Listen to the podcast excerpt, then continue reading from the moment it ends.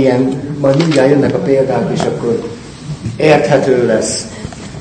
A második pont az így szólt, hogy egyéni növekedés föltételeit teremti meg a család.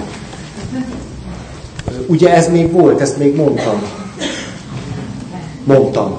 És több pontot nem is mondtam, ugye? Talán csak ezt a kettőt. Hármat mondtam?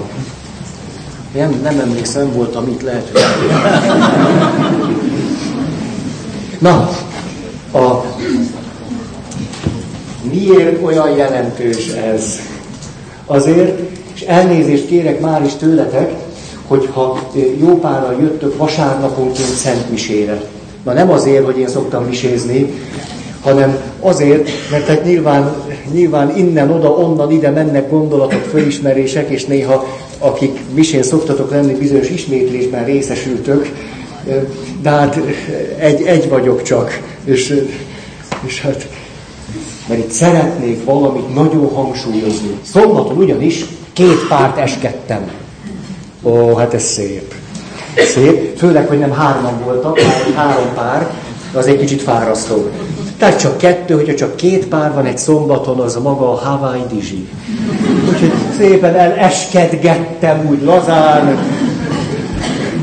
Mondjuk utána még egy szentmise is volt, meg egyebek, de hát az a két lagzis egy nagy durranás, ugye.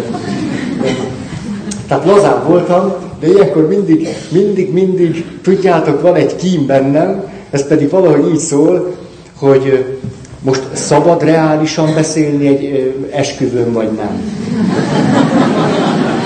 Ne, ne, ne, vagytok kedvesek, már mondjátok, hogy azt nem. Tehát, már mindig, le, hogy tényleg én benne, nem véletlen, hogy előhozom, hogy nem egyszer az a képem, vagy gondolatom, a rossz érzésem, hogy ha reálisan beszélünk, az ünneprontásnak számít. Igen, így van. Tehát a nők, de, de egyet tudtak érteni ezzel. A férfiak csak így, így, de a nők azok nagyon jó. Már amit észrevettem. Tehát akkor mondjuk nem ott mondom, hanem itt. Itt viszont akkor belecsúszhatunk a realitásba, hogy na csak óvatosan persze, nehogy bajunk essen. Hogy milyen gyakran látjuk azt, és mennyire világos, hát erről sokat beszéltünk, hogy az individualitásunk világát hajlamosak vagyunk más értékekkel szemben is hangsúlyozni. Ugye erről volt szó a múltokori alkalommal. Nem az a probléma, hogy az individualitásunk egy nagyszerű érték, és azt kibontakoztatjuk, hanem, hogyha azt egyébként a mi legszemélyesebb életünkre vonatkozó más értékekkel szemben akarjuk kibontakoztatni. Hát az nekünk fáj akkor elsősorban, a környezetünkről nem is beszélve. Na most, hogyha valaki, és ez az, amit egy izgalmas megközelítésnek érzek, hogyha valaki él egy társas kapcsolati életet is, de magát abban a világban nem eléggé látja, nem eléggé éli meg, az önazonosságát nem tudatosítja eléggé, hogy ő abban a társas, kapcsolati, csoportos, közösségi, családi világban, mint annak a része is él. Ezért tudja magát látni férként, feleségként, valakinek a gyerekeként, házastársként, párként, és a többi. Nem így látja magát, csak az individualitásával. Mi történik ilyenkor? Megvannak az egyéni célkitűzéseim. Megyek ezek után, de beleütközöm azokba az egységekbe, aminek a része vagyok. Ebben az esetben már a pár kapcsolat is rettenetes akadálya lesz a saját egyéni célkitűzéseim megvalósításának. Tehát egyetlen ember, akinek elvileg azt mondom, mondjuk egy szép éjszaka, hogy szeretlek, és egy kikerülhetetlen, elviselhetetlen akadály az én egyéni célkitűzéseimmel szemben. És ő még csak egyetlen ember, ráadásul az, akinek azt mondom, hogy téged szeretlek a legjobban. Nem elgondolkodtató ez? Hát valószínű, hogy nem pusztán csak arról van akkor szó, hogy ő vele valami baj van, hanem hogyha a másik csak az én egyéni célkitűzéseimhez vagy hozzájárul, vagy nem, akkor ő mindenképpen akadály lesz. Nem tud másmilyen lenni egy ponton túl. A puszta létével akadályoz. Hát ha egy férfi aludt már nő mellett, és egy nő aludt már férfi mellett. Hánykolódik. Elrabolja a párnámat. Ha ez hosszabb ideig történik, lehúzza rólam a takarót. Kidugja a fenekét. Kidugja a térdét. Mocorog. És még a horkolásról nem is beszélnek. Na pedig arról lehetne. Nem is tudom, melyik az a magyar film, ez egy annyira kedves valami, ahogy ott forgolódnak ezt a lefekvés előtt a férfi és a nő, és azon vitatkoznak, ti biztos tudjátok, mi ennek a filmnek a címe, hogy ki lehet a kis kifli és ki a nagy kifli. Milyen ismerős ez, a kis kifli? Melyik? Valami Amerika? Olé! Hát, köszönöm szépen. Na, de ez egy nagyon szellemes dolog. De nem ezt akartam mondani, még csak ez a bevezető. Hogy mi történik tehát akkor, amikor elvileg az a valaki, akit a legjobban szeretek a világban, kinyomja a térdét. Kitolja a fenekét, horkol, izzad, ezer baja van. Mind nekem. Már nem személy szerint, hanem hogy mind a kettőre jellemző. Mi történik ilyenkor?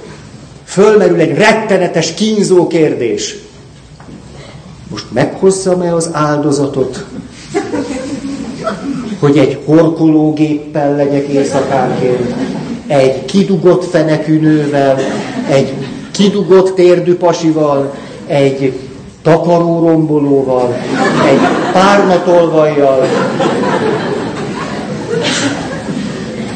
mert hogy éppen az én egyéni szükségleteimet akadályozza a puszta térdével, combjával, fenekével, fejével, torkával, hangjával, gégéjével. Nem, nem, nem, nem. Azt hittem, még hozzáteszel valamit. Na, még a szagáról se beszéltünk. Tehát ezer dolgot még meg sem említettünk. Miért érdekes ez? Azért, mert ha én csak az individualitásomban gyökerezek, és csak ezt látom, és ennek az értékeit tudom valódi értéknek tartani. A kapcsolati, társas, csoportos világ értékeit nem tartom az én személyes értékeimnek. Azok nem az én egyedi értékeim, de azok az én személyes értékeim. Hát abban élek egy roppant személyes életet. Hát hogy ne volna az én személyes értékem, hogy valakinek a férje vagyok? Az az én legszemélyesebb értékeim egyike. Ha én ezt nem látom, hogy azok hogy járulnak hozzá az én legszemélyesebb életemhez, nem az individuális életemhez, a személyes életemhez, akkor állandóan folyton folyvást, irgalmatlan sok áldozatot kell majd hoznom. Egy éjszaka alatt az áldozatok tömkelegét kell meghozni. Irgalmatlan, nem? A szagát, a horkolását, a térdét, a fenekét, a fejét, a lábát, a mindent el kell viselni, és mindez tulajdonképpen egy áldozat ahhoz képest, ha én egy külön ágyban aludhatnék.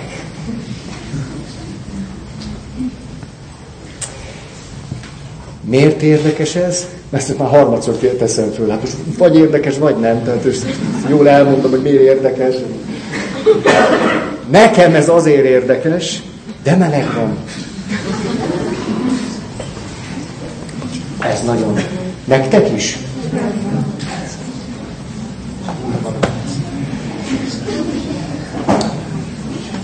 Számomra ez azért érdekes, mert ez a helyzet, ha én megmaradok ebben a társas kapcsolati, sőt egyetemes értékek nem látásával, de az egyéni, individuális értékek túlhangsúlyozásával terhes nézőpontnál, akkor mindig és újból áldozatok, lemondások és szenvedések várnak rám folyton folyvást kikerülhetetlenül vége láthatatlan kupacokban.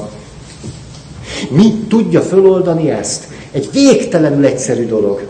Hogy képes vagyok a legszemélyesebb értékeim közé helyezni a társas és egyetemes értékeket, össze tudom kötni a saját személyes létezésemmel. És azt tudom például mondani, hogy érted, ezt szívesen megteszem. Érted. Neked ezt szívesen Most a szónak jó értelmében miattad ezt én szívesen tudom vállalni. Akárki miatt nem vállalnám ennyire, de miattad igen. Mert így meg tud őrződni valami ebből a társas közösségi eh, világból, ami az én legszemélyesebb életemet tudja úgy kibontakoztatni, mintha az én egyéni életemben vagyok, csak soha. Ugye a mondat így szól, ha csak az individualitásomban vagyok, azt mondom, na megint egy rohadt áldozat. Kinek éri ez meg? De mikor azt mondom, na ezt az áldozatot most meghozom te érted, akkor bővült a rendszer. Amit tennem kell, az ugyanaz. De ami történik, az ég és föld. Hát amit teszek ugyanaz, de ami történik, az egy teljesen más történés. És azt mondom, hát azért, hogy, hogy mi együtt tudjunk lenni, és másnap reggel eh, egymásra tudjunk nézni, és nem tudom, hát ezért ezt érdemes. És az aztán hozzájárul az én személyes életemhez. Na hát hogy, ne, hogy nagyon hozzájárul. Nagyon egyszerűen szokták ezt mondani, az ember egy olyan lény, aki hosszú távon csak akkor hajlandó áldozatot hozni, hogyha azt valami többért teheti meg, mint ami maga az áldozat. Tehát dehogy hozunk csak úgy áldozatokat, nem hozunk. De aki az individualitásában érzékeli a kapcsolatait is, és nem tud egy társas világban rálátni magára, az áldozatait kizárólag áldozatként tudja látni. És nem tudja azt, hogy ezt valakiért, vagy valamiért, és hogy ez hogyan gazdagítja az én, én társas, önazonosan, az én társas és személyes életemet. Ezt roppant jelentősnek tartom. Tulajdonképpen végtelen egyszerű, de óriási a jelentősége. De itt megint hadd álljak ki az individualitás dicséreténél. Ugye, óriási különbség, hogy ó, ez a... Egy föl nyugodtan.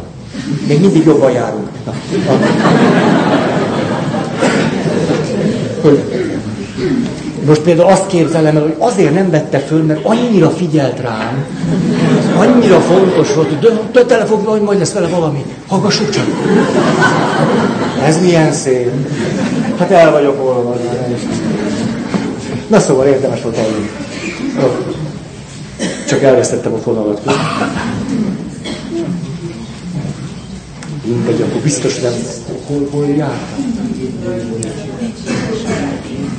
Köszönöm. Köszönöm. Tényleg ez olyan, mint hogy hülyéskednék veletek, de nem, tényleg elvesztem a fonalat. Tehát, hogy valamerre elmegyek, és hogy, hogy és itt mondok rögtön talán egy, egy kritikus összefüggésre is ágyazom, hogy, hogy nyilván a, a mi egyházi világlátásunkban, gondolkodásunkban, amely nagyon masszívan a, a, a, a társas, csoportos, szervezet és egyház és közösség, tudunk rettenetesen egyoldalúan kritikusak lenni azzal, hogy az embernek van individualitása.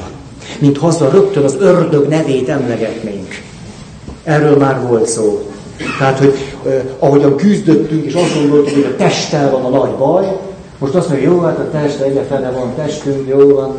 Most az a baj, hogy van én. Az individualitása minden bajnak a forrása. Hát ez végtelenül egyoldalú. Szó sincs róla. Sőt, én szeretnék még rátenni egy lapáttal, ugyanis, ha valaki elég szilárd a saját individualitásában, de ott az valóban jó, mély, szilárdan áll, és látja maga értékeit, ő sokkal szilárdabban fog tudni részt venni a kapcsolataiban is. Mondok egy nagyon egyszerű példát. Ha én, hát vagy te, inkább én, én ha kiállok ide, és azt gondolom, hogy, hogy lehet, hogy a mai előadás nem is lesz olyan jó. Lehet, hogy unalmas lesz. Elfelejtem, hogy mit akarok mondani. És akkor úgy kell segítséget kérni, hogy esetleg leesek innen, vagy valami történik. Vagy a hallgatóság közül egyesek székeket hurcolnak be a teremben, csak úgy. Tehát még ha így is van, de ez nem kezdi ki azt, hogy én tudom, hogy értékes vagyok. Egy, egy értékes ember vagyok nagyon is. Ha most nem jöttem volna el ide, akkor is az lennék. És ha most egy csapni való rossz előadást tartok, akkor is. Most ha ez így van, tehát ha én az individualitásom, ezt most így van, annak, hogy tudom magamat így a tükör, és azt mondom, érték, ez egy klassz, klassz ember. Klassz, jó, hogy van. Látjátok, egész behevültem. ez nagyon mélyen érintett. Szóval, ha ezt tudom, ezt nevezem, hogy van egy mély gyökerezettségem abban, hogy, hogy magamat a saját egyediségemben, egyetlenségemben értékesnek látom.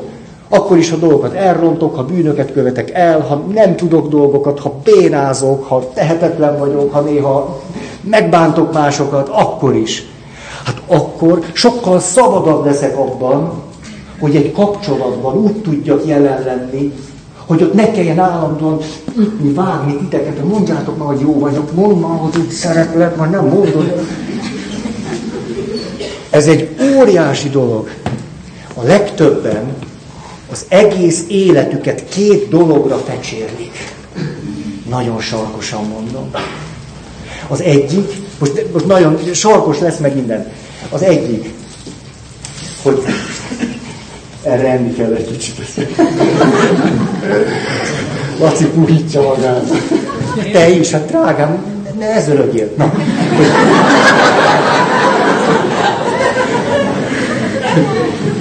Egyik, nem tudom, munkahelyén, ez persze adott esetben nőnek lehet a családi világa, hogy azon küzdködik és hajt és nyomja, hogy ő róla derüljön már ki, persze a mások folytonos visszajelzései révén, hogy értékes. Ha a főnöke nem dicséri meg, ha a házastársa nem mondja, ha nem kap egy simit, ha nem mondják meg, hogy igen, ez nagyon jó, jaj, de jó, tényleg, ha ezt nem, akkor megcsúszik be magába, és akkor megy, el kell kezdeni provokálni az életet, akkor el kell kezdeni karrieristának lenni, mert ha nagyon magasra megyek, akkor majd talán még el is hihetném esetleg, talán véletlenül magamról, hogy értékes vagyok. Minek kell az a karrier? Sokkal egyszerűbb elhinni magamról, hogy értékes vagyok. Erre tölteni 30 évet. Valahol fölülök egy ilyen izén, és azt mondom, hogy na most már tényleg az vagyok? Hát mi értelme ennek? Szerintem nem sok, de mindenki úgy él, hogy akar. Ez az egyik általános elfoglaltságunk az emberi életben. Tehát igyekszünk mások révén meggyőződni valamiről, amit tudom, hogy ez ennél sokkal bonyolultabb, csak most egyszerűen. A másik pedig, amit ugyanígy egész életet el lehet vele tölteni, be akarom bizonyítani végre magamnak, egészségedre, hogy szerethető vagyok szeretni. Szeretetre méltó ember vagyok. És aztán, ha egészségedre. De, de sok bajotok van már. Eztek, minden. Összes életfunkciót ide hozzátok, ugye?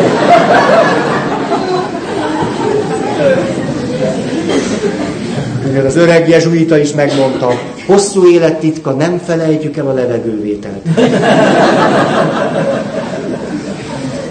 Szóval, hogy milyen döbbenetes sok ö, fájdalom, egymás ütése, vágása, bizonygatás, flörtölés, csábítás, kalandozás, megcsalás, és mit tudom én még mi minden, azért, hogy valakin keresztül esetleg elhihessem azt, hogy mégiscsak talán van a Földön egy valaki, talán esetleg, aki esetleg talán szerethet.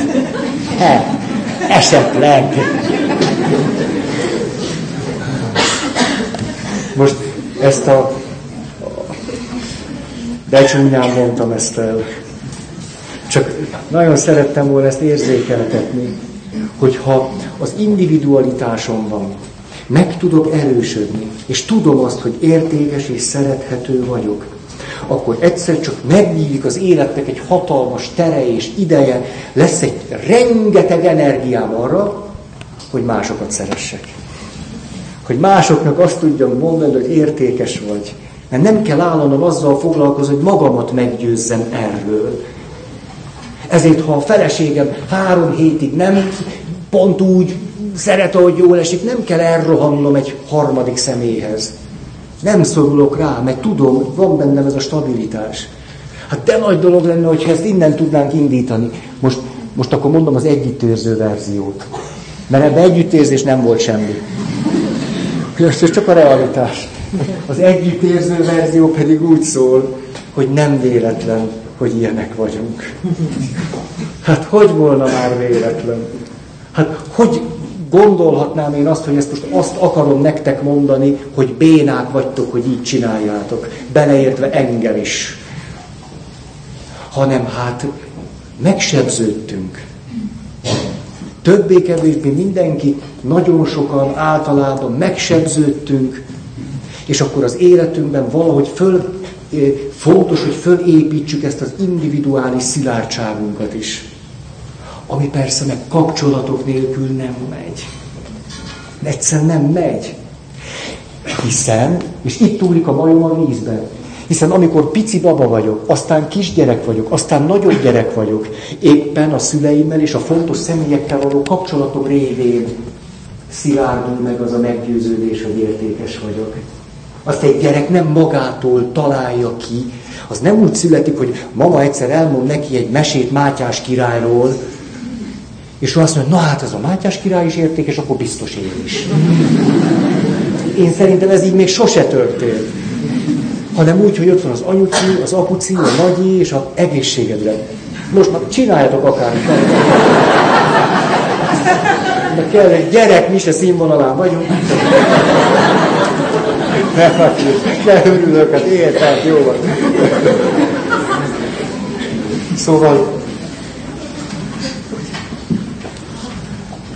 ha valakinek megvan ez az egyéni életére vonatkozó stabilitás, hogy tudja, hogy egy másik ember nélkül is értékes, a nélkül visszajelzést kapni, hogy őt mindig megerősítenék, és megdicsérnék, és éppen úgy szeretnék, hogy neki jó. Az sosem történhet úgy, hogy ő egyszer csak annyira zseni, hogy annyira fantasztikus génállománya van, hogy abból az úgy összeáll neki. Ilyen nincsen. Az, az, az attól van, hogy valaki ő rá szeretettel nézett. Nem egyszer, meg nem kétszer. Ötször, meg ötvenszer, ötvenszer, ötször. És akkor kialakul egy meggyőződés időben, hosszú távon, hogy ez vagyok. Ezért aztán ez egy nehéz helyzet hogy a kapcsolatainkból jöhetne a stabilitás, a saját individuális stabilitásunk is, de közben éppen a kapcsolatokat túl is terheljük. Mert nem tudunk igazán szeretni a másikra figyelni, mert még arra van szükségünk, hogy meggyőződjünk róla, hogy mi szerethetők vagyunk. Hm. Egész helyzetben vagyunk igazán. Nagyon. És ez azt jelenti, hogy 20, 30, 40, 50, 60, 70 éves korunkban is még, még dolgozunk azon, hogyha belenézünk a tükörbe, akkor egy értékes ember nézzen vissza. Ha ez így érthető. Ez tehát egy nagyon, nagyon sajátos összefüggés, egy nagyon sajátos rendszer. Ezért egyetlen szavam se, miközben ilyen nagyon szarkasztikusan beszéltem, nem akar senkinek a bántása lenni. Miért így csináljuk? Hát de, hogy érthető, hogy miért így tesszük. Na,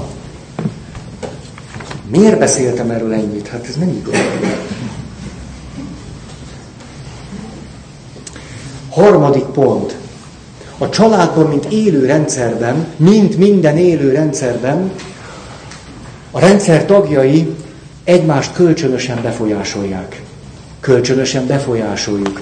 Ez hihetetlen primitívnek tűnik, pedig óriási jelentősége van. Mondok is rögtön példákat. Mit jelent az, hogy itt, hogy itt, és mondom a kulcs kifejezést, hogyha meg akarjuk érteni magunkat, vagy azt, hogy mi történik velünk, vagy mi történik köztünk, meg mások között, akkor az ok-okozati világlátásunk és gondolkozásunk teljességgel elégtelennek fog bizonyulni. Miközben mi európai emberként igen komolyan bele gyökereztünk abban, hogy ok és okozat. És akkor emlékszem, volt egy valaki, aki főleg egy műszaki értelmiségiként ezt nagyon szerette, És mondta, hogy a, a, a jó okot kell megtalálni, és aztán jó okozatot, és akkor, akkor már minden megvan. Hát az lehet, hogy mondjuk a fizika világában minden megvan, de nem egy családban. És akkor rögtön mondom a példát, ha egy családban nem tudjuk lerakni ezt az ok-okozati, nagyon egyszerű összefüggésben való látást, és nem tudunk áttérni egy rendszer szemléletű látásmódra, ahol folyamatok vannak, és spirálszerűen zajlanak a folyamatok az időben. És inkább azt kell mondanunk, hogy a rendszernek a különböző elemei egymással egy nagyon sajátos, általában igen bonyolult, rendszerszerű összefüggést alkotnak. Ezért, ha okozat alapján látunk valamit a családban, biztosan tudhatjuk, hogy gőzünk sincs, hogy mi történik ott. Mi szívesen leegyszerűsítünk egy helyzetet, és azt mondjuk, semmi más probléma nincs a családunkban, csak az, hogy az apám iszik. Ez az egyetlen probléma, ez az ok, az okozat pedig, hogy az összes családtag miatt nagyon boldogtalan. Ha így látunk egy családi helyzetet, biztosak lehetünk abban, hogy a valóság megértésétől fényévi távolságokra vagyunk. Miközben mi szívesen látjuk így, egyrészt azért, mert rá az agyunk, és azért, mert így szoktuk nézni az életben a kérdéseket, azt gondoljuk, hogy hát akkor most ilyen is az élet. Mondom az egy, egyszerű példákat. Ennek óriási jelentősége van. Nagyon, nagyon. Például képzeljünk el egy hallatlan egyszerű valamit. Kislány fürdik. Kislány mondjuk hány éves legyen? Öt. Hát a kübi azt mondja, öt, akkor öt. Kislány fürdik, anyukája időről időre bemegy a fürdőszobába, és elmondja neki, hogy van még akkor 10 perc, most már akkor szappalozz le magad ügyesen, és akkor mi történik? A kislány persze húzza az idő, de egyáltalán nem nyúl a szappan, nem ő tök jól el van, gumikacsával játszik. Jól megvan. Letelik az idő, beront az anyuka, de egyre, egyre durvul a helyzet. Egy veszekedés alakul ki, végül a kislány, na, de, de te sose ott engem játszani, csak az anya, meg nem figyelsz rám. De a rendszernek van egy harmadik eleme, úgy hívják, hogy nagyi.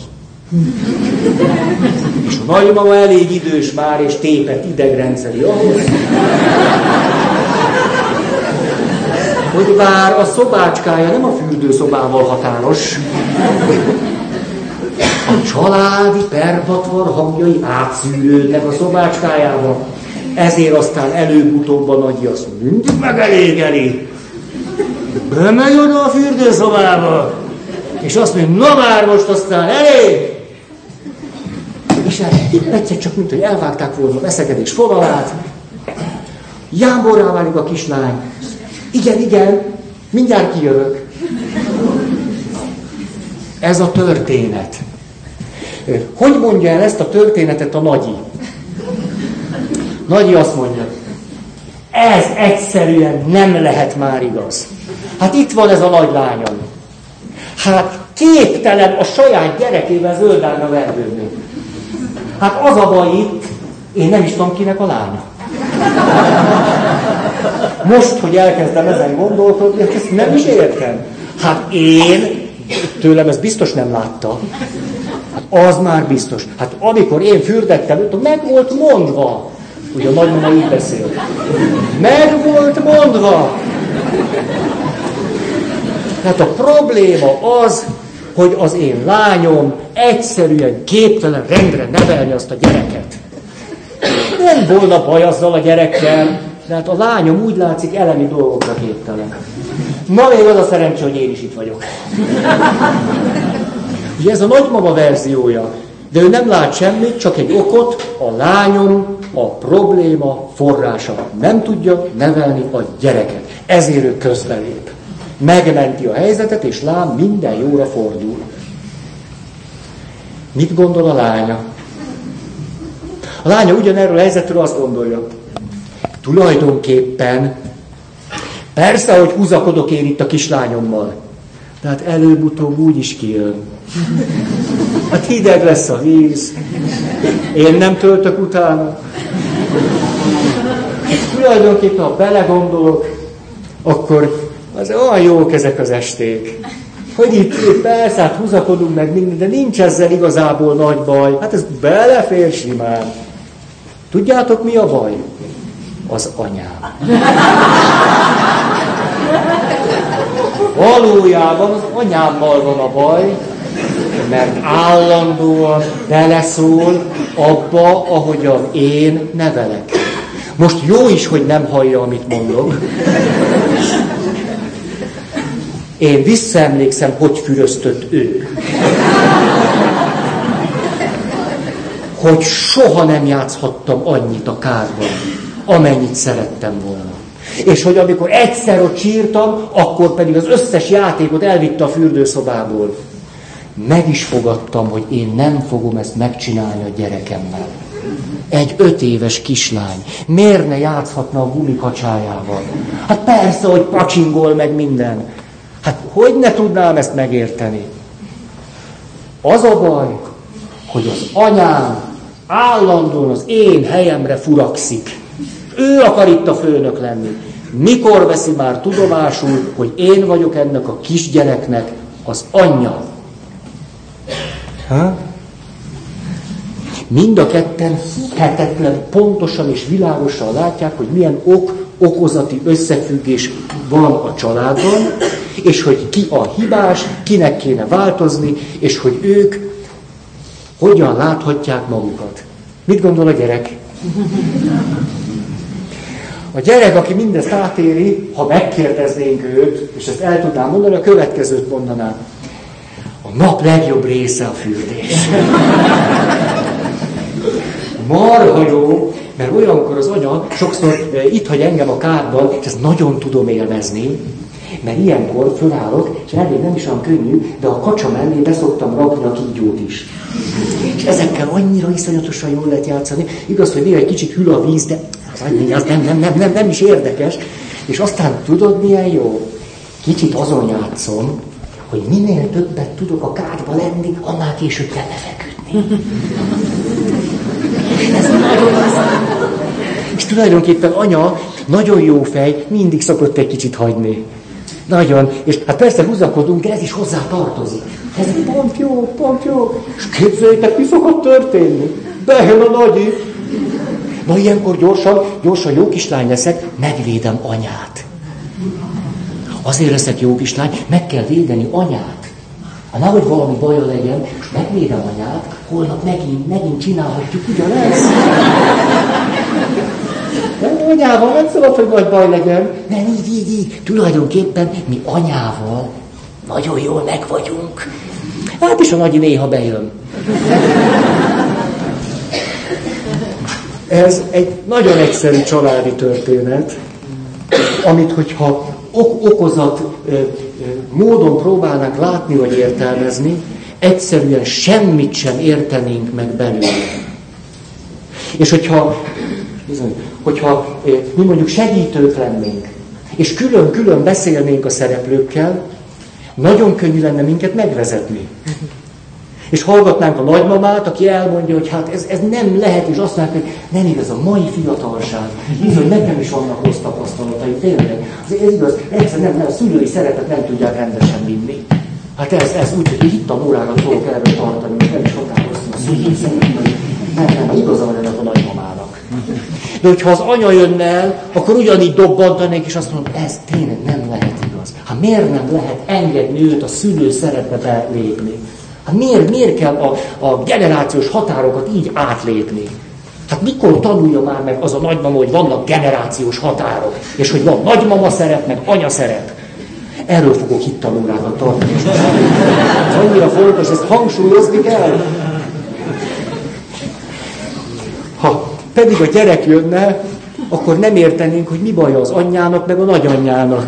Mert a gyerek azt mondja, hogy nincs is baj, az egész annyira izgi. És remélem, még sokáig fog folytatódni. Ha tehát egy családi helyzetet, egy ilyen végtelenül egyszerű történést, ami néhány cselekvés és néhány egyszerű mondat. Csak ok okozatban vagyunk képesek látni és értelmezni, fogalmunk sincs, hogy ott valójában mi történik. Gőzünk sincs róla. Talán ezt most sikerült egy picit érzékeltetni. De a mai alkalommal, meg a következővel is próbálnám ezt valahogy minél jobban körbejárni, mert valójában az a tapasztalatunk, hogy a rendszer szemléletű megközelítése az életeseményeknek, ez lehet egy család, lehet egy munkahely, nagyon sok minden lehet, nincsen eléggé kimunkálva bennünk. Egyszerűen ezt zsigerileg nem tudjuk így is látni az életet. Jó, lássuk okokozatként, lineárisan, nagyon szép, helyes. De tudjuk másképpen, rendszer szemléletben is látni az eseményeket, és egy család megértéséhez ez alfa és omega, vagy mi. Na most, tehát a családtagok kölcsönösen befolyásolják egymást. A, ide hoznám azt is, hogy a, a kölcsönös, rendszerszerű egymás befolyásolása, hogy mindenki hat mindenkire, és mindenki reagál mindenkire. Például elképzelhető ez a történet másképpen is. Képzeljük el, hogy a nagyi már hallja a veszekedést, fáj a térde, egészségedre. Fáj a térde. Ezért nem tud fölpattanni, kimenni, és a szokásos módon, mint valami családi rituálé vagy szabály betartása rádörrenni ott a rakoncátlankodó lányára és unokájára, ezért benn marad a szobájában. Ti azt gondoljátok, hogy egy ilyen helyzet csak úgy játszódik le, hogy aztán mindenki, a nagyja azt mondja, hogy tulajdonképpen de jó, nem kellett fölállnom, most kiderült, hogy a fürdésnek így is egyszer vége lett. Tulajdonképpen az órámat nézem, nem is, nem is fürödtek sokkal több ideig, de érdekes. Vagy hogy a lány azt mondja, hogy jé, de érdekes, hát az anyám képes volt nem bejönni. Hát ez nagyszerű. Hát hiszen elég egy tért fájás, és képes változni az egész családi rendszer. És a kislány meg azt mondja, hogy jaj, de jó, hát úgy tűnik, hogy a nagyinak ha fájat ér, de ha nem, a fürdés van.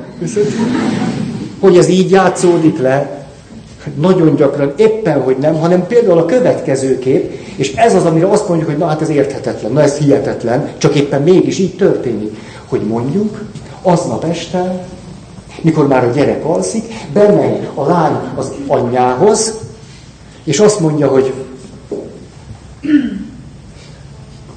na hát most nem jöttél be a fürdőszobába.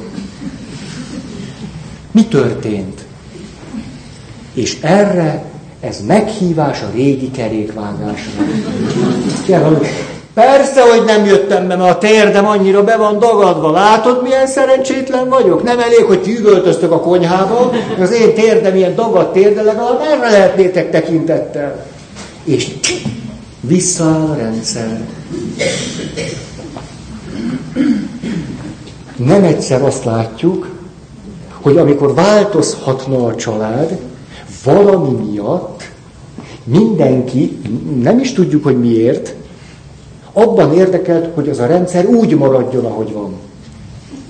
És miközben azt gondolnánk, hogy a lánynak, eh, most aki középen van, tehát akinek van lánya is, meg anyja is, hogy az lenne az érdeke, hogy azt mondja, hogy jaj, de jó, hát itt most valami változás történt. Sokszor magunk se értjük, hogy miért.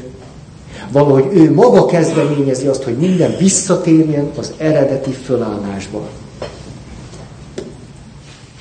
Ezt pedig egyáltalán nem tudjuk megérteni, ha ok-okozatban gondolkodunk.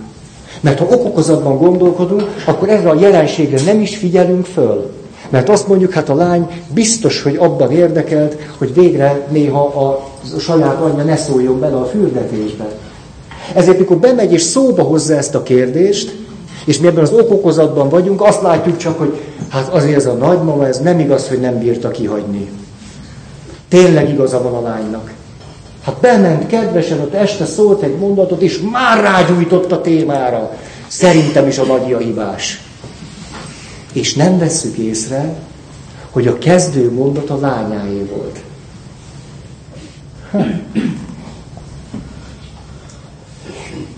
Na most,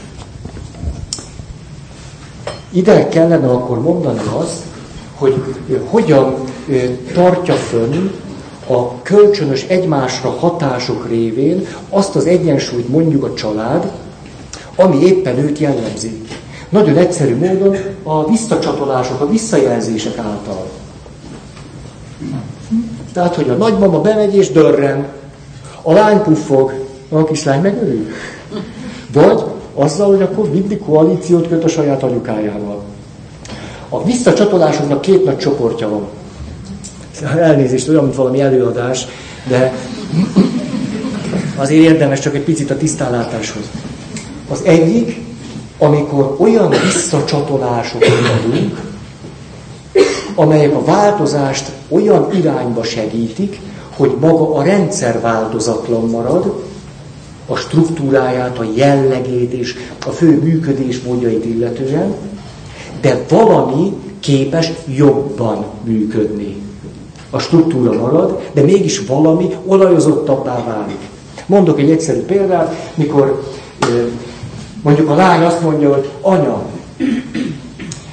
nem az a baj, hogy bejössz, hát gyere be nyugodtan. De ne kiabálj, légy szíves, amikor, amikor bejössz. Csak mondd azt, hogy, hogy panikám, hát most már itt az idő, tényleg feküdj le. Az egészben az a baj, ahogyan mondod. Nem is az a baj, hogy mondod, hanem az, hogy kiabálsz. Ez egy olyan visszajelzés, vagy visszacsatolás, ami nem változtatja meg ezt a rendszert. Megengedi, hogy a nagymama közbelépjen, ő húzza meg a határt, de hogy ott valami másképpen történjen. Hogy ez vagy bejön, vagy nem. Vannak azok a visszajelzések, vagy visszacsatolások, amelyek az egész rendszert változtatják meg. És nyilván sokszor azért, mert ha ezek a visszajelzések és visszacsatolások nem érkeznek, a rendszer nem tud eléggé változni a megváltozott helyzethez, problémához, kihíváshoz. Mondok egy nagyon egyszerű példát. Amikor mondjuk a, a serdülő fiú vagy lány elkezd toporzékolva balhézni, hogy most már, most már igazán engedjék őt el este bulizni, akkor ő rendszer szintű változást szeretne. Nem azt akarja, hogy az anyukája kedvesebben mondja el, hogy nem mehet el. Vagy hogy az apukája kommunikációs tréningtől megerősítve én üzenetek formájában közölje vele, hogy már pedig amíg te itt laksz, addig az én kenyeremet eszed, addig aztán addig.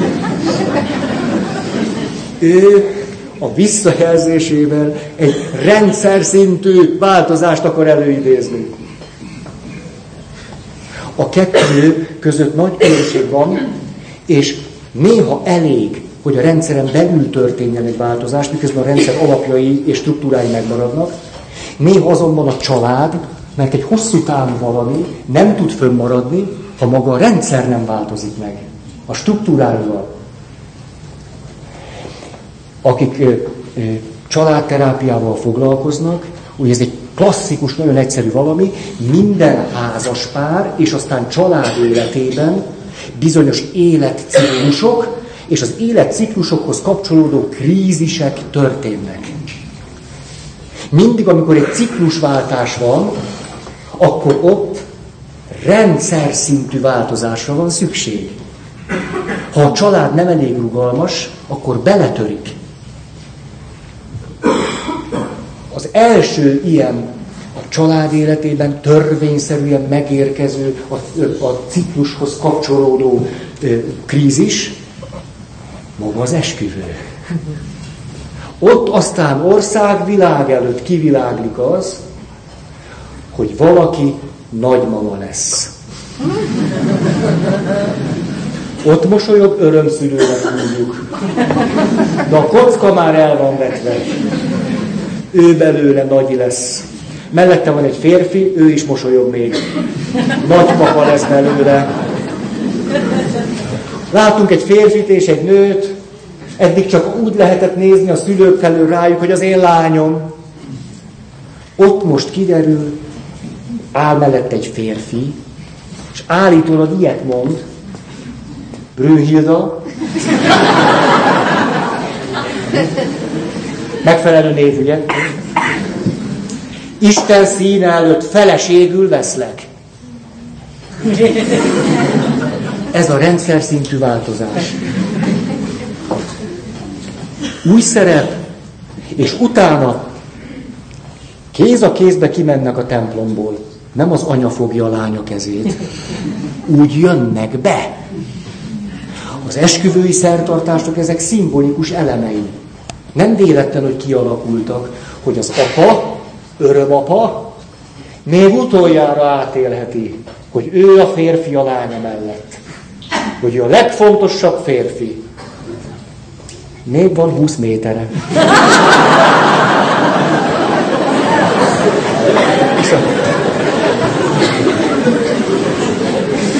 És azt lehetne mondani, hogy jó esetben.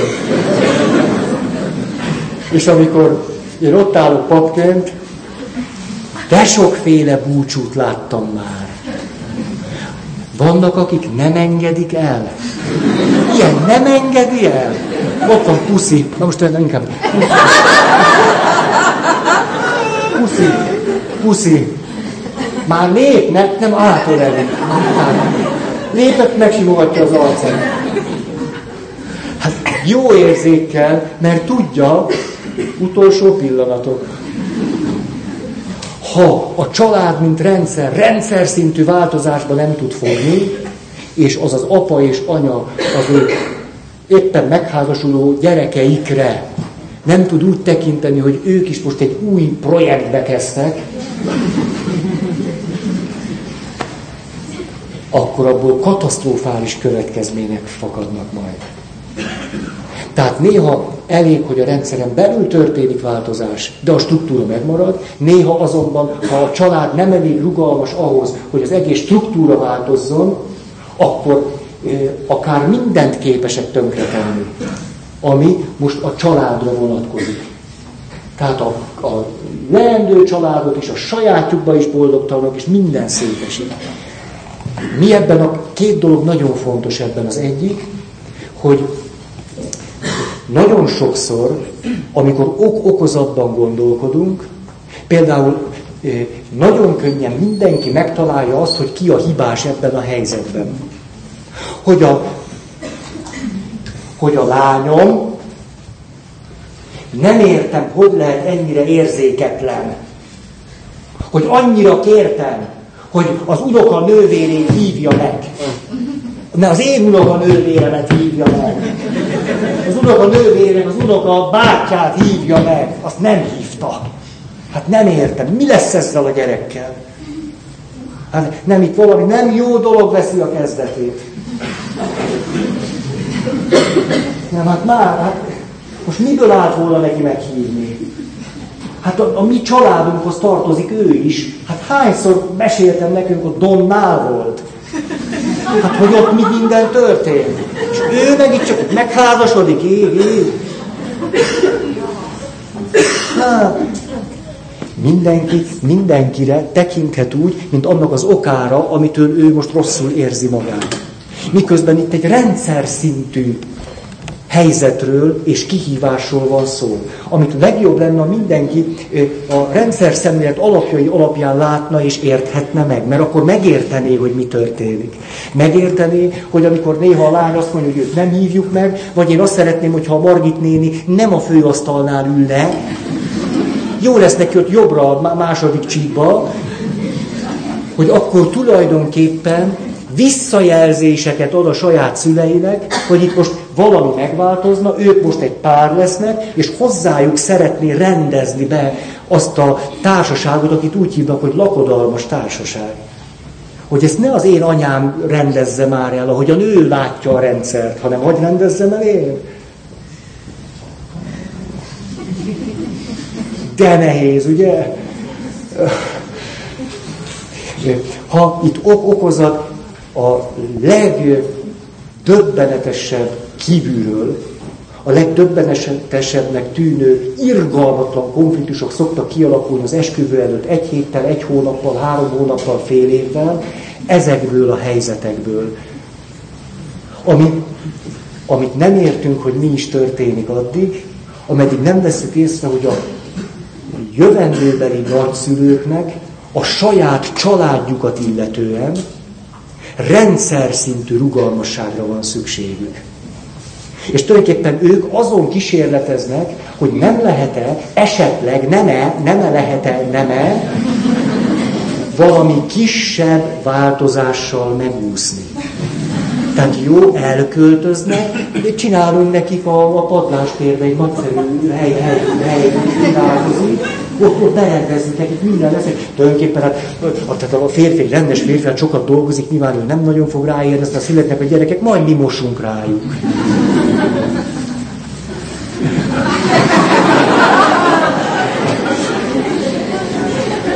Tehát teljesen normális, hogy egy húzd meg, erezd meg játék is történhet, amiben próbálja az eredeti család a lehető legkisebb, legkényelmetlenebb, brutálisabb változással megúszni. Ez például nagyon fontos lenne, hogy a fiatalok lássák, hogy az ő szüleik, bár lehet, hogy elviselhetetlenül beszélnek néha, tulajdonképpen rettenetes nehéz helyzetbe kerültek. Például azért, mert én vagyok az utolsó fiú, aki kiröppen, ezért nekik ismét egymásra kell tekinteniük. Maradnak egymásnak. Na, azt tudám fájni. Ténylegesen így van. Hát ott az a család, mint rendszer, szép lassan, szinte azzal a sajátossággal, teljességgel leszámolt, hogy férj-feleség, és mindent belenyomtak abba, hogy apa, anya, apa, anya. Micsoda változás az, hogy húsz éve azt a két szerepet erősítették, hogy apa, anya, és akkor kimegy az utolsó gyerek, hogy lesznek ők apa, anya? Hát egymással férj-feleség. Ez olyan irgalmatlan változás tud lenni, hogy mindent elkövetnek, hogy ezt ne kelljen átélniük. Itt tehát, na, ugye ez érthető. Lehet, hogy már túl is ragozom, csak közben nem elég, hogy ezt egyszer megértjük. Az egy kicsit se elég. Tehát ez rengeteget kéne gyakorolni. Hogy állandóan, jó, ezt most így láttam, hogy jó, ez az okokozati látás. Hogy lenne, hogyha rendszerben látnám? És akkor teljesen más dolgokat látok a visszacsatolásról még. A visszacsatolásnak, a visszajelzésnek tehát például amikor az dühös, vagy agresszív, vagy akármilyen formában történik, sokszor mi a jelentősége? Az, hogy van a problémára adott válaszként való visszajelzés, akkor még megvan a remény, hogy a visszajelzés révén a rendszeren belül képesek vagyunk változni. Ez nagyszerű. De mi történik akkor, hogyha nem értjük meg a visszacsatolásnak a jelentését? Tehát például, amikor végül az a fiatal nő az esküvőt egy héttel rákiabál a saját anyjára, hogy elegem van, hogy beleszólsz, az én esküvőm lesz, az én lakodalmam lesz. És dühösen, aztán később sírva elvonul, mi történt? Hogy a problémára adott visszajelzést a család nem érti meg, nem fogja föl, hogy mi az üzenete, hogy nem az anyját nem szereti. A lányom nem azt mondja, hogy nem szeret engem, nem azt mondja, hogy elhagylak, mert nem volt veled jó, nem ezeket mondja, hanem átlép egy másik életfázisba. Ha ez nem történik meg, akkor a, a problémára adott válasz visszajelzés módosult, és lesz belőle egy elmérgesedő visszajelzés, ami a problémát még mélyebbre rántja. Az is egy visszajelzés, csak mert nem tudtuk megérteni, hogy mi az üzenete, ezért egyre el szokott durvulni és el szokott mélyülni az a visszajelzés, ahogyan valamit megpróbálunk megértetni a családban, mint rendszerben. Tehát amikor végül a lány kifakad, és megbántja a saját anyukáját, Valójában ez már egy hosszú folyamatnak a végeredménye. Legalábbis az egyik állomása. Ha eljön hozzám ez az édesanyja, és azt mondja, hát én akkorát csalódtam a lányomat, hogy képes egy héttel az esküvője előtt. Atya, atya, egy héttel az esküvője előtt. Hát jó ez így neki. Hát így akar megházasodni. Ez, ez jó neki. Hát nem fogja, tehát hogy fogok én ott ülni akkor a, a templomban? Hát ezek esküdnek templomban.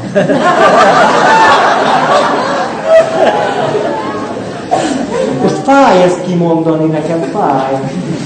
Így fog odaállni az oltár elé, így. Atya, vigasztaljon meg.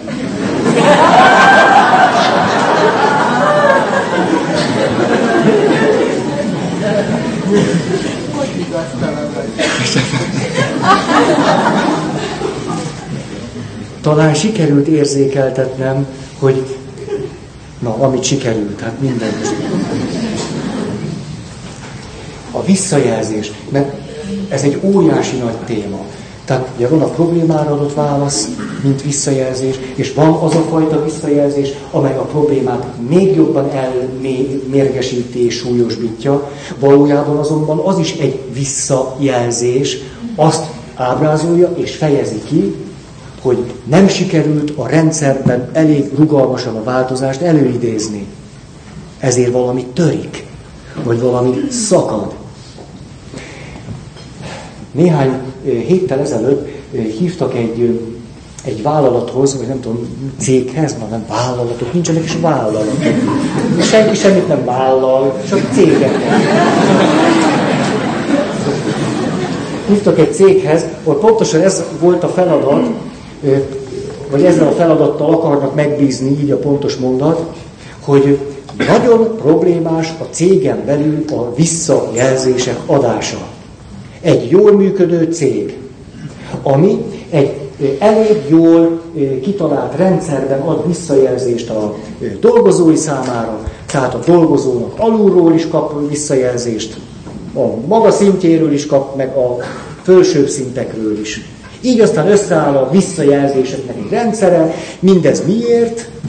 Hogy maga a vállalat, ja nem lett a cég, hogy a cég jobban tudjon működni ahogy ezt Móriczka elképzeli. Ugyanis a visszajelzésekkel kapcsolatban is rengeteg nehézségünk tud lenni. Az egyik például az, hogy mondjuk egy vállalatnál senki nem mond rosszat a másikra. Van bizony. Például azért, mert azt mondják, én nem mondok rosszat rólad, van reményem, te sem mondasz rólam rosszat azért rajtunk itt nem újjon az, hogy kit rúgnak ki, vagy kit nem. Vagy azt mondja, én nem leszek ilyen genyó. Hát persze, hogy látom, hogy nem tartja be a határidőt, látom, hogy kommunikáció zavar áll föl folytonosan, mert nem ad visszajelzést, hogy mit értett meg a, a vezetői üzenetből. Hát persze, hogy látom, de én nem leszek az oka annak, hogy őt kirúgják.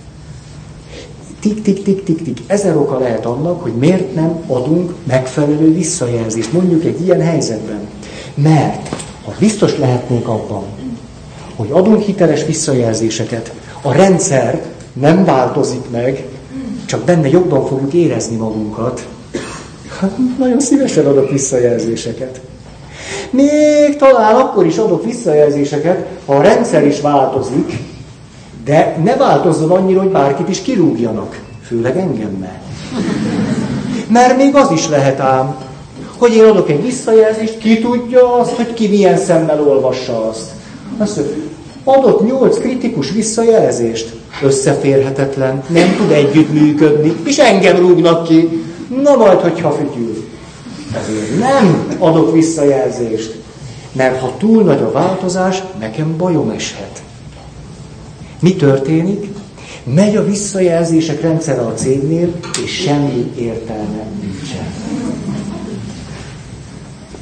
Mert mindenki fél attól, hogy túl nagy lesz a változás amit a hiteles visszajelzések okoznak. Miközben lehet, hogy egyébként a cég számára fontos lenne a hiteles visszajelzés, mert valóban az alapján lehetne rendszer szintű változást hozni, amitől a cég életben tudna maradni. Versenyben. Ezért ez a magatartás hosszabb távon oda vezethet, hogy az egész cég megszűnik. Ezzel csak azt akartam kifejezni, hogy ez, ez egy hihetetlen nehéz téma. Mondom ezt egy házaspári vagy családi szituációban, és itt nagyon érdekes a, a, az elköteleződés témája. Most képzeljük azt el, hogy egy ilyen szabad kapcsolatban élek valakivel. Hát miért? Na mindegy. Tehát elképzeljük, hogy valaki valakivel egy ilyen szabad kapcsolatban él, nincs elköteleződés. Nincs, nincs megmondva, hogy meddig vagyunk együtt, vagy mi a hosszú távú célunk, vagy nincs elköteleződés. De az individualitásnak óriási értéke az, hogy őszinték vagyunk. Ezért aztán megy a küzdelem, legyél őszinte. Nem ért, most miért, miért nem mondod meg őszintén? Hát légy szíves, mondd meg. Csak például, most tetszik az a másik pasi is? Hát ha nem vagy velem őszinte, így nem, nem, nem tudunk együtt élni. Hát mondd már meg, most tetszik vagy nem. Most küldtél neki SMS-t ma?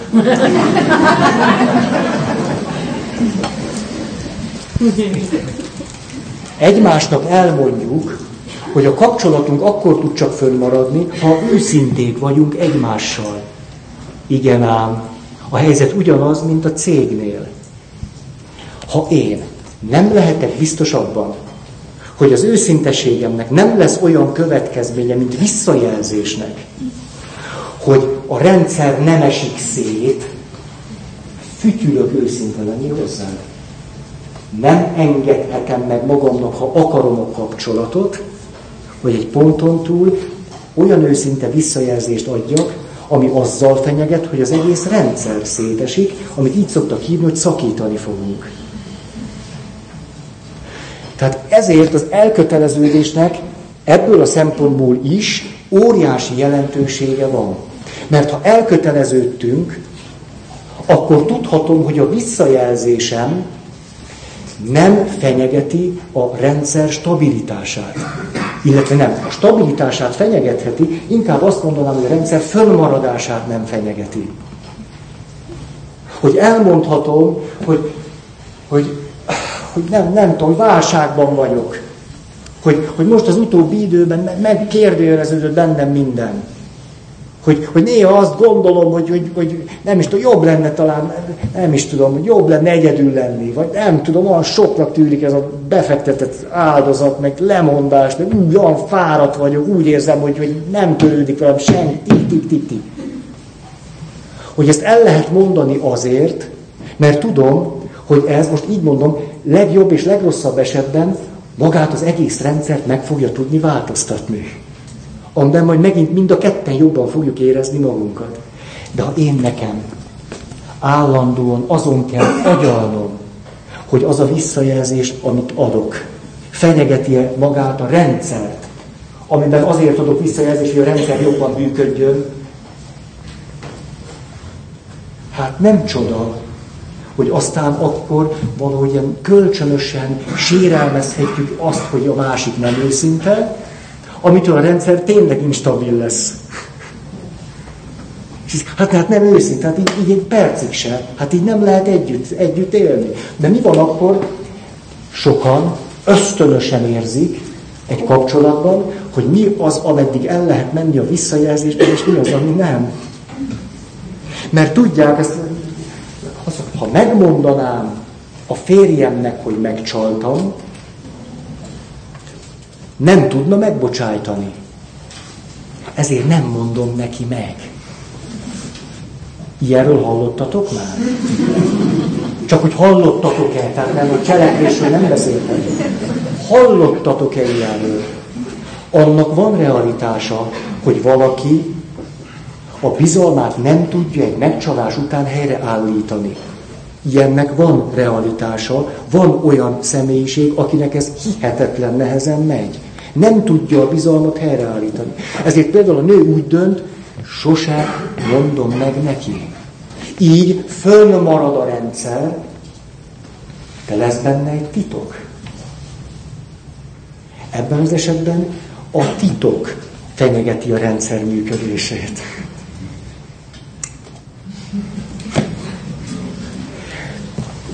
Nem megoldásokat mondani jöttem.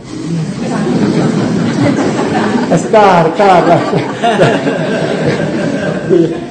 Elég durván nyomjuk ezt, nem? Tehát múlt héten kezdtük, még akkor, hogy jaj, de jó, hogy itt vagytok, és most meg meg... A, a padokról nem is beszélve, ugye? A padok szépek. Csak azt szeretném nektek ezzel mondani a következő alkalommal is, hogy ha rendszerben látunk, rendszer szemlélet alapján igyekszünk megérteni egyes embereket, helyzeteket, kapcsolatokat, mm, akkor sokkal nagyobb esélyünk van, hogy a valósághoz közelebb álló gondolatokhoz és majd megoldásokhoz jussunk. Mintha ok-okozati rendben addig egyszerűsítjük a dolgokat, ameddig számunkra az roppant egyértelmű, csak semmi köze a valósághoz. És ráadásul nem gyógyítja a rendszer. Mert abból még nem lett igazi gyökeres változás és fejlődés, hogy egy férfi azt mondta, hogy én nem vagyok semminek se az oka, mindennek az oka a feleségem, aki nem tud rendet tartani. Hát én mosom kezeim, és tényleg így van, mert ő mossa is, hát ő tud rendet tartani. Ameddig a feleségem nem változik meg, addig nem jut ez a család ötről hatra. Hát ebből szerintetek kijött már valaha is valami jó? Hát én ezt még nem láttam. Pusszancs nektek.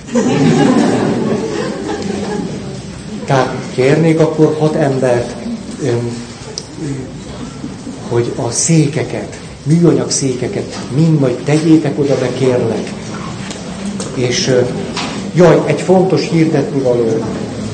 Ezt muszáj mondanom hogy megkerestek a, a Duna televíziótól, hogy valami riport műsort, vagy valamit akarnak készíteni, és ennek keretében a következő alkalom legelejére ide fog jönni talán két ember a Duna TV-től, de azt kértem tőlük, hogy nagyon gyorsan menjenek is el.